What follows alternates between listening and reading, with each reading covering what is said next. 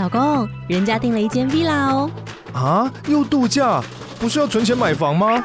我是订了凤凰 villa。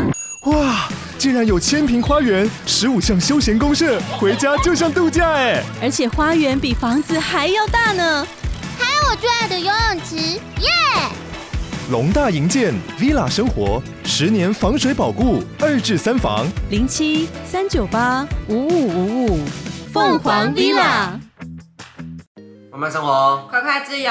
我是 George，David 是我。你可能会觉得美股的殖利率很低，或股息发很少，然后觉得很不适合投资，或是不适合拿来存股。或许现在是你心中的疑问。嗯。然后尤其是如果你是从台股来的，或者是刚接触台股的人，应该都会觉得，哎，美股的殖利率真的相对于台股低很多。嗯。所以会觉得，哎，美股真的那么值得投资，甚至是拿来存股吗？那这期影片呢，会花一点点时间，好好来跟你解释，其实美股的殖利率低跟股息发的少，反而是一件好事哦。那这个频道呢，就是在分享一些关于慢慢累积财富，还有一些金钱观跟投资理财相关的一个频道。那我们会持续的发布这些影片，如果有兴趣的话，欢迎追踪我们 IG，然后也订阅这个 YouTube 频道哦。那我们就分两个部分来解释。第一个部分呢是为什么美股的殖利率低呢？我们投资人反而开心。嗯。然后第二个呢是为什么它股息发的少呢？反而是一件好事。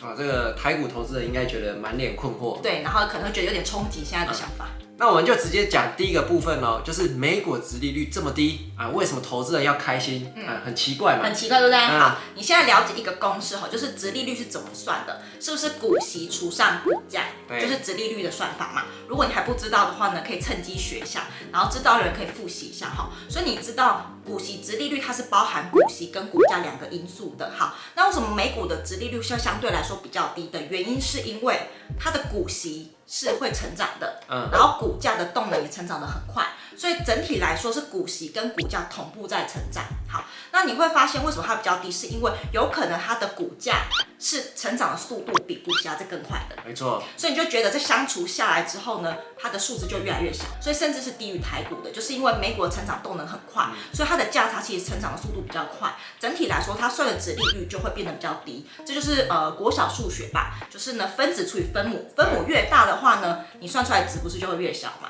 那如果你刚刚那个部分你听不懂的话，你就往前暂停看一下那个公式啊，看一下这个国小基本数学，嗯，就是分子分母的问题嘛，啊、嗯，那你就看一下为什么美股的值利率会这么低哦，就是因为分母的股价它上升的非常快，就会造成股息值利率非常低嘛。对，所以你看哦，投资人应该开心，为什么？因为你的股息成长，你是不是赚了一个股息成长的部分？然后呢，它的股价也跟着会成长，而且呢，成长速度又很快，你是不是又赚到股价差？所以你看哦，你是赚到两个部分呢，股息也成长，然后价差也成长，你是一鱼双吃，这样你不开心吗？应该很开心嘛。这样你不开心才奇怪。对啊，所以这也是美股的好处，就是如果一家公司它是一家好公司的话呢，它的内在价值会越来越提升，所以它的价格当然会成长。那也因为它的内在价值提升，代表它赚了很多钱，嗯，所以呢，代表说它有更多的能力可以去发更多的股息给股东。所以你乍看之下，美股值利率很低这件事情是一个迷雾，源自于它的股息会成长，然后呢，它的价差也会成长。那像台股部分，为什么股息殖利率特别高哈？那因为它分子的部分其实就是股息发的蛮多的嘛。那其实重点来哦，重点就是它的股价，股价基本上是没什么上升的啊，所以你的股息殖利率好像看起来很高，但是长期来说，股价根本没上升啊，就没动。对啊，你这样跟美股比起来。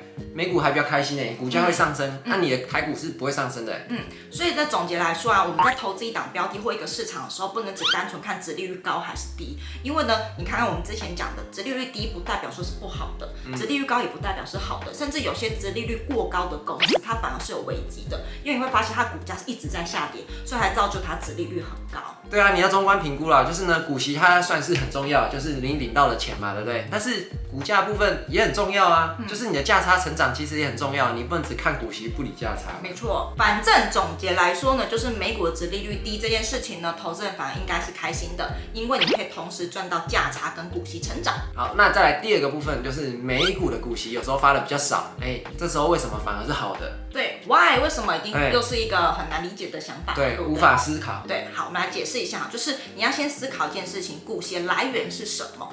它其实呢，就是公司去年的获利有盈余的，可以分配给股东，所以今年才拿得到股息。所以简单来说呢，它就是公司去年赚到的钱，然后呢分配给股东的一个分红概念。好，那你想哦，如果公司把去年一整年赚到的钱都发给你的话，你会很开心吗？当下应该会蛮开心。啊，对啊，我可以领到很多钱啊。但是你不要忽略一件事情哈，一家公司如果想要长期的持续发展下去，它一定要有钱去做未来的研究，然后去做未来的推广，不可能就是把赚到的钱全部都发出来。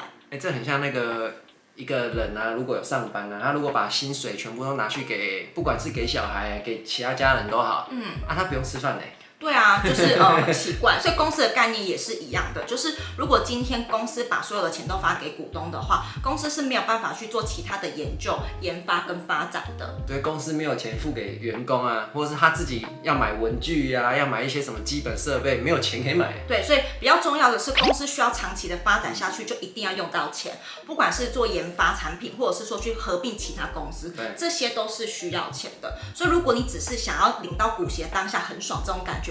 忘了公司需要长期发展的话呢，这个公司其实也不会长久。等于说你长期股票来说，有可能是亏损的。嗯、所以其实美股大部分公司都是这样的状况，他们会希望把赚到的钱大部分是留在公司里面，可以去做长期的发展跟研发，让这家公司呢可以越来越厉害。对那这样股东其实也是好的。为什么？是因为当一家公司越来越强的时候，它越有价值嘛，所以它的股价就会跟着提升。